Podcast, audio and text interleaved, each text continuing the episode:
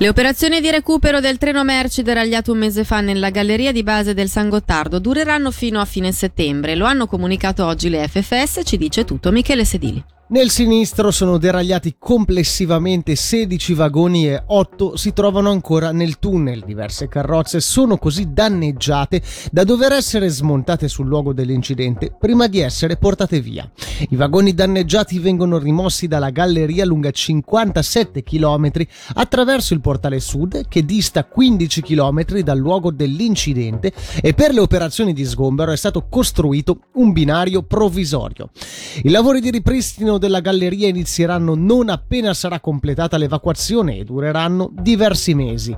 Le FFS, che non hanno ancora fornito informazioni sull'entità dei danni, cercano attualmente soluzioni con l'Ufficio federale dei trasporti per far transitare il prima possibile i treni passeggeri nella canna non danneggiata durante weekend, quando la domanda è maggiore.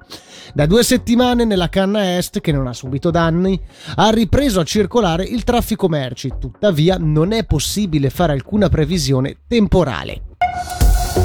Cassa malati unica, secondo un sondaggio di Watson, quasi l'80% delle persone interpellate, più di 9.000 tra Svizzera tedesca e Romandia, è favorevole, decisamente più scettico è invece Bruno Cereghetti, esperto in campo di sanità e già capo dell'ufficio assicurazione malattia. Secondo lui è necessario agire in modo più immediato e per farlo serve l'intervento della Confederazione. Quello che oggi la Confederazione dovrebbe fare è cercare di intervenire per abbassare all'origine i prezzi primi dell'assicurazione malattia attraverso un sussidio via assicuratori malattia che permetta, una volta stabilito il premio lordo, di abbassare il premio in generale per tutti. Sarebbe un sistema semplice, quello si potrebbe mettere in piedi in tempi molto utili, magari come sistema provvisorio, ma è l'unica via che oggi vedo. Ospitava due spacciatori albanesi arrestati negli scorsi giorni in cambio di cocaina a finire in manette una 35enne del Camerun ma domiciliata nel Mendrisiotto. I fatti, come riferito dal Ministero Pubblico e dalla Polizia Cantonale, sono avvenuti tra febbraio e aprile.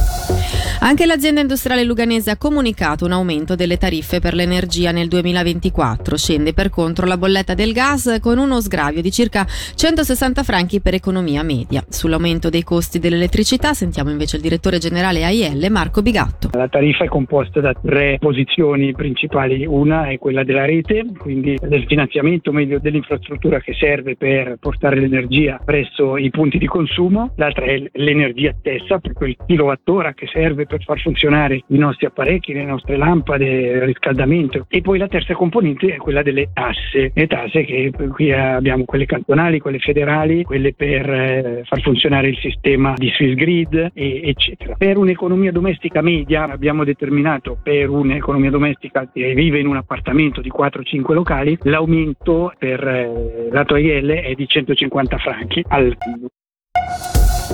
Infine il congedo parentale di due settimane in Ticino potrebbe essere introdotto solo su base volontaria delle aziende, prevedendo che venga corrisposto un indennizzo per perdita di guadagno. Queste sono le conclusioni di un gruppo di lavoro che ha valutato gli aspetti giuridici della decisione del Parlamento cantonale di due anni fa che accettava l'introduzione di un congedo parentale di due settimane da aggiungere ai congedi già previsti a livello federale. E dalla redazione per il momento è tutto, prossimo appuntamento tra meno di un'ora.